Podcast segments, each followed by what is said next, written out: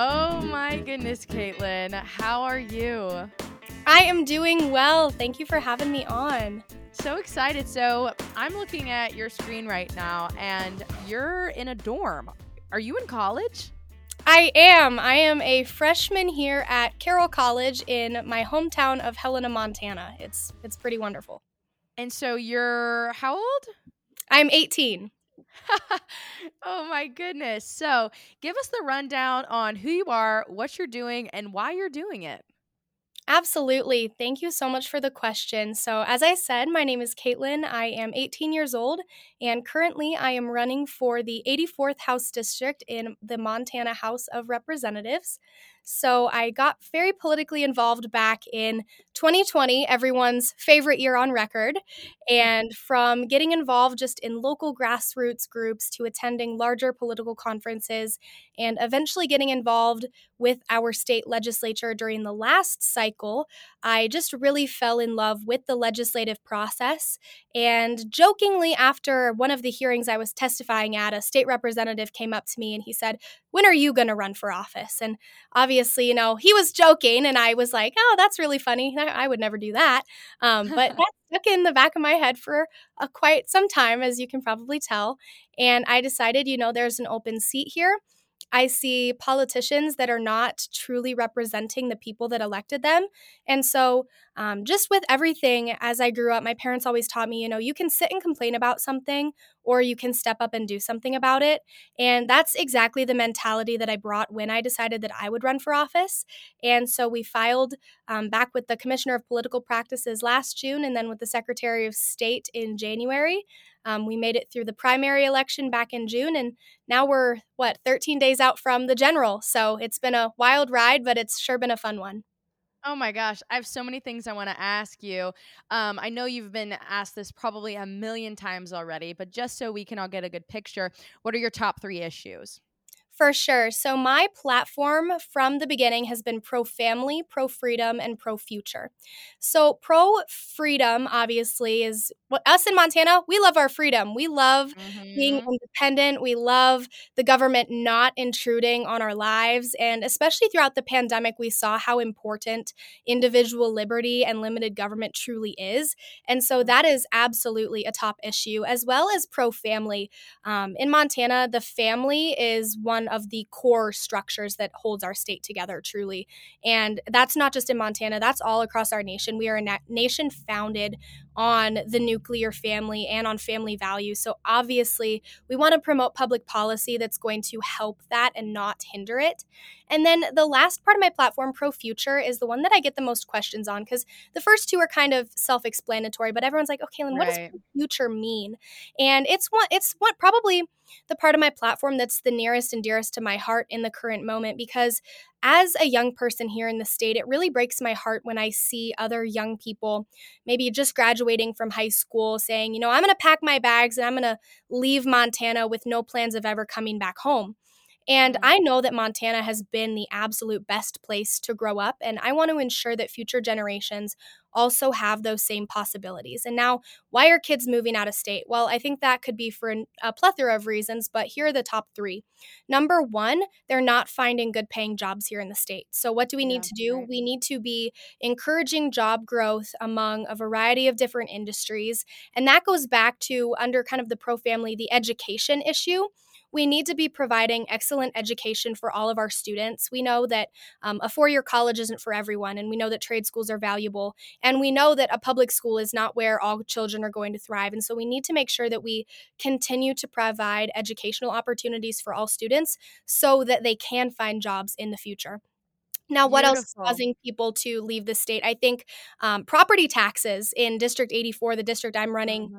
in, they've increased over one hundred percent over the last handful of years. And property tax and just the general rising cost of everything currently with the crazy amounts of inflation that we're seeing, that is absolutely driving people out. And I mean, it's driving a lot of people into Montana, considering we are doing better than a lot of states in the country, but it's still driving other young Montanans out of state. And then third, The average price for a home in Helena right now is half a million dollars. And mm. so for millennials or Gen Z, the thought of having to rent a home or even possibly purchase a home one day, having the average price of a home here cost half a million dollars, that is, it's mind-boggling. It's kids are, obviously they think that's unattainable. And so we need to be addressing the housing crisis if we want more people to be staying here for sure. Beautiful, well said, and obviously very well rehearsed, and you know your stuff. And so I wanted to ask, generally, you know, I'm from Texas. Most of my audience is either from Texas or kind of other states and other parts of the world. And so can you tell us a little bit about generally what the political scene is like in Montana? Absolutely. I think Montana politics are so incredibly fascinating, and they're different than national politics in a lot of ways. Now, a lot of people right now, when you think of Montana, you think, oh, it's this red state that, you know, it's just red and red and everything's great and grand and everyone loves Montana. You know, I adore Montana. It is my favorite place on earth, but it hasn't been red, quote unquote, for that long. It was only back in twenty twenty where we finally got a Republican governor in office, mm-hmm. and Mm-hmm. where was able to elect seven out of eight of our statewide officials Republican. Before that, and we still have one of our, our U S senators is a Democrat right now. Um, and we still have a large presence, especially we see it in the judiciary a lot of the liberals, um, because they know that right now that's kind of their last stronghold is the judiciary mm-hmm. in Montana. And that's why personally, I believe that this year, some of the most important races that we have on the ballot are not our state legislature or our congressmen, although those Those are super, super important races. It's our Supreme Court, because like yeah. the legislature can pass all of this wonderful legislation like happened in the last session in twenty twenty-one, and it continually gets struck down by our courts for no good reason other than the judges being liberal activists and wanting to make law from the bench. And we know that the making of the law should be left to the appropriate body, which is the legislature. And we need judges that are on our courts simply to rule laws with constitutionality. And so I I think that, you know, Montana politics are super intriguing, because a lot of people might think that, you know, it's just this red state and it's it's not that interesting. But, you know, we are we have one of the youngest and newest constitutions in the country. Um, right. We Montana is just it's absolutely fascinating. So if you ever get to deep dive into that, I would totally recommend it, because it really is interesting to see where things have gone and where they're going. And hopefully, you know, that's just more red. So. Oh, man, love that. And touche, Texas history is absolutely fascinating. And so I'm right on that boat with you. I'm a mm-hmm. Texas nationalist first, and then I'm an American nationalist. Thank you for yeah. giving us just a little bit of that, you know, perspective on what the actual politics is like. Mm-hmm. Is it is it kind of swampy in Montana? Because I know the Texas House, um, Texas Capitol has a lot of deep swamp in it. Is that the same? You know, I would say not so much up here in Montana. You know, before I really got involved in the political process, I always thought, I mean, I grew up in Helena, right where our Capitol building is. And, you know, I drove by it probably basically every day my entire childhood. But mm. I didn't, I always thought of government as some far off entity floating in the sky, like, oh, that's the government and they do that. And it's nothing to do with me. But then when I started to get involved, I realized it was the exact opposite. I am the mm. government, because I elect representatives, and we, the people, are the people who elect them and send them up there to work for us. And so once my perspective on that really changed, I found the government here to be super accessible, especially when our legislators are here for the session. Any citizen can go up to the Capitol and make their voice heard and testify on whatever legislation they want to, or just roam the halls and find a legislator and talk to them. And so I think that um, that's something really wonderful about Montana is um, because our legislature is part-time and it's just a citizens legislature. So mm-hmm. all the legislators have other jobs. They all have their other careers, and they run for the legislature and serve as something extra because they want to. It's not a full-time salary. In fact, it's really not that much of a salary at all. And so I think that that's something really good about Montana that encourages uh-huh. our legislators to be more transparent and realize that, you know, they're not doing it for themselves. They truly are doing it for the people. Well said. And I think a lot of people don't actually realize that about what what it takes to run for office and what you do when you run for office and kind of what to expect. They think once you're elected a representative or a senator that you are at the Capitol, or say if you were elected into a federal position, you're there all the time, every single day, and there's nothing you can do about it. It's like, no, actually, the Texas legislature is only on part-time. We only have a legislative session, I mean, once every two years. And so I, I believe the number is Texas um, House representatives are only paid seven hundred dollars for the whole time they're taking and belonging in office, so that it disqualifies people from running for the sake of money. Whereas in California, the legislature's on all the time and people are professional politicians, or like we like to say, career politicians. And so that's really how it should be. People with real life experience, real jobs, real life personal problems that they bring their experience to the legislature and do it kind of as a volunteer, like you said, as a citizen. Mm-hmm. And so beautiful, so exciting. And of course, I'm sure everyone wants to ask you, but obviously we're very close to the midterms and we're all rooting for you. I mean, after everything that you've already said, it all checks out. So Thank- what is your district looking like, and what are the odds actually looking like for Election Day? Absolutely. We are really getting down to the wire here today. We are thirteen days out. So yesterday marked two weeks, which is hard to believe, first of all. Um, but we are getting there. And we, for the last months of this campaign, have really just been working our absolute tail off, getting out there and talking to people and just really understanding what the people in House District eighty-four care about. Because mm-hmm. at the end of the day, what they care about is what I should care about and what I do care about. And so we have been doing all that we can. We've hit thousands of doors. We've put up hundreds of signs, talked to thousands of voters. And, you know, right now I have a very good feeling about this election in general. I think that Republicans are going to be making a lot of gains at the local, state, and national level. And I think that, you know, that's going to bring us into that momentum to retake um, the House and the Senate and then the White House in twenty twenty-four. But mm-hmm. with these local races, I think that truly getting out there and educating voters and re- and making them realize that the stuff that they're frustrated with on a daily basis can change based on who they elect. Because mm. I'll knock on doors and people will complain to me, you know, today I'm having to choose between filling up my gas tank or putting food on the table for my family. Mm. And I say, do you know that your current representatives have not ever voted to cut your taxes? Do you know that they are the reason that you're facing these prices? Do you know that the policies being made in the government actually affect you? Because one of the worst things I can hear from people is, oh, well, I don't vote because it doesn't matter. I don't vote because it doesn't affect me. And I'm like, it right. does though. It literally affects nearly every aspect of your life. Public policy determines from, you know, what you're voting for for city council. That's going to affect your local ordinances. That's going to affect your water. That's going to affect your sewer if you live in city limits. Your state legislature, that affects a whole bunch of stuff because the legislature mm. Um, produces the budget for the entire state for the upcoming fiscal year. And so if you're a state employee, if you work for any government agency, that's going to directly affect you in a plethora of ways. And so really just getting the fact out there to people that, you know, your vote matters and you need to be voting for people that are actually going to listen to you and bring your concerns to the Capitol.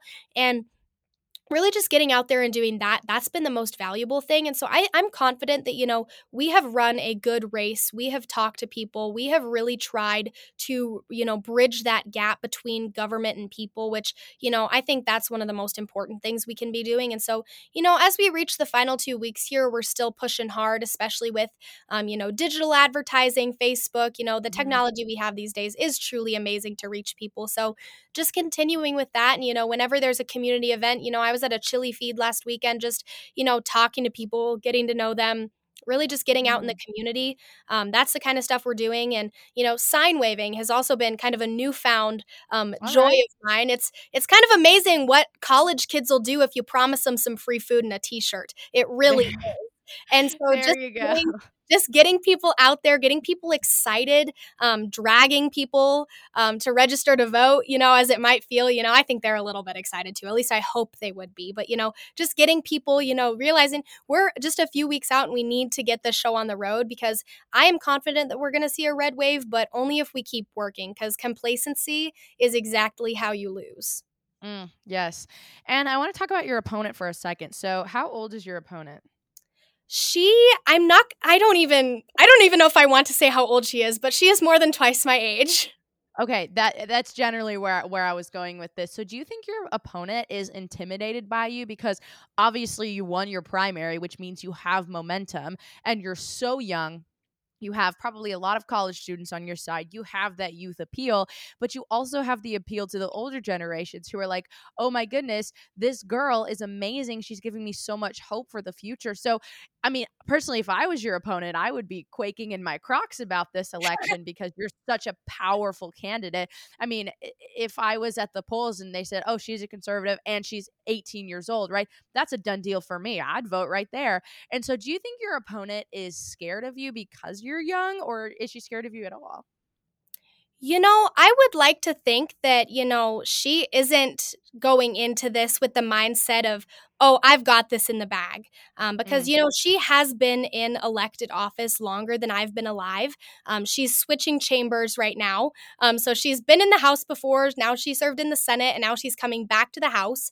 So, you know, her whole campaign is, oh, well, I have all this experience and I know all this and that. And so I'm just mm-hmm. I'm just going to get reelected and keep on doing this and that. And it's that's exactly what bugs me so much. It's like you are a career politician, like by mm-hmm. definition, and you don't want to listen to your constituents very evidently, because when I go knock on doors and I say, what are your number one issues? People say, my property taxes are too high. Well, just this mm. last spring, my opponent voted against a one hundred seventy-five million dollars property tax cut. So she is not listening to the people of the district. She is not even in remotely trying to represent them. And so I think that she should be scared, because she has not only me, but an entire generation, an entire movement that realizes that big government is not the solution. We realize that in order to allow the American dream to thrive, we need to be lowering taxes and cutting red tape and getting government out of the lives of Americans and Montanans who just want to live their life without mm. an interference from the government. And so I think that, you know, if she's not scared, she should be, because we are sure giving her a run for her money. And this is not a Democrat seat. It has been held by a Democrat, but this is a swing seat. This is a toss-up seat. And mm. by the thing, by, by the way things are looking right now, it's looking like it's going to be a Republican seat come November eighth. And so oh, I think come on. If, if she's not scared now, um, I think she should be. Yeah. Oh, man. I'm obsessed with your confidence and your boldness. I, too, share that that strain of, all right, let's attack this and let's do it. Do yeah. you think that you've been popular with college students simply because you're like, hey, give us a fair chance at actually building some wealth for us, for our families, by not only cutting taxes, but doing what you can as a state to lower property taxes, like you say, maybe eradicate income tax if that's something that Montana has, and starting to actually get well-paying jobs back into the state. Do you think that's a popular message for your age group? I do. I think that a lot of times college students don't realize that's the message that resonates with them. But at right. the end of the day, when you sit down and you talk to them about what they want to do when they grow up or what they want to accomplish with their lives, they slowly start to realize that the government provides a lot of those barriers um, and a lot of those fears that they are worried about. They realize, you know, I'm scared of having to buy a home. And I'm like, oh, well, guess what we can do? We can implement public policy that's going to help make that easier for you. Or right. I don't think I'm ever going to find a job. And I'm like, well, we need to be encouraging better education in our schools so that you are well prepared and equipped to find those jobs. And so I think that, yeah. you know, it might not be the um, per se, like hot pink glittery social media graphic everyone wants to post on their Instagram stories, like lower our property taxes. Like that's not necessarily what, you know, instantly resonates with young people. Um, totally. But generally the message of, you know, we are our own people, we are individuals, and we want to do stuff, and we don't want the government preventing that from happening. And I think that is the message that really does resonate with our generation, especially how we've been impacted by the effects of big government during the last two years of the pandemic, which I guess Joe Biden said that's over now. So the old pandemic. Um, right, right. Um, I don't know even what to call it. Pandemic. Yes, but I think that is a message that resonates with young voters and college students. Sweet. Have other people been wary or kind of offended by your age? And what I mean by that is, do they find your age problematic and a reason to not vote for you? Have you encountered anyone pretty much having a problem. Oh, she's so naive. Oh, I'm not going to vote for her because her brain's not fully developed yet. Yeah, so I would say overwhelmingly the feedback I've gotten age-wise has been, you know, overwhelmingly positive. Most people, right. when they open their doors and they see me, um, sometimes they don't even believe I'm the one running for office. They think maybe I'm a volunteer on a campaign. You're a door knocker. um, I know, I open a door and a guy goes, "What? Who? How old are you, twelve?" And, you know, it was very kind and very joking, and he later admitted that, you know, he was going to vote for me in the end. Um, I was like, "You could have led with that, sir," but, you know, I guess we let that go. Um, but I would say that, you know, the only really problem that I've seen from that is from the people who I've ran against. So my opponents in the primary mm. and my opponent right now in the general, that is a card they pull because truly sure. I believe that's one of the only cards they have to pull because there's really nothing else that – I'm not a career politician. I'm not someone who just has like a ton of scandals or dirt like a lot of people who run for office. It's like, what else can they pull on me? It's like, oh, well, she's young. And that's about like, it. So that's yeah, the right. news. Um, but really from those kinds of people are the only people that I ever get that from. And, you know, even when I talk to people who might be, you know, a little bit wary about my age, I'm like, look, just let me get this position. Vote for me. If you support me, give me the chance to prove to you that I am going to work for you and that my age is going to be a positive, that I have, you know, that energy, that vim and that vigor to just get up to the state house and do what's best for the people instead of being one of these lethargic legislators that just sits up there and tries to make policy for for generations then not that's not even going to impact them in the future. And so I think, you know, if anyone's, you know, wary out there, just give me a chance and let me prove to you what I can do. And, you know, there's always another election down the road. So if you don't look what, like what I can do, you can always vote me out next time. Love that. And then have you had a debate with your opponent so far? And if so, like, what was that like?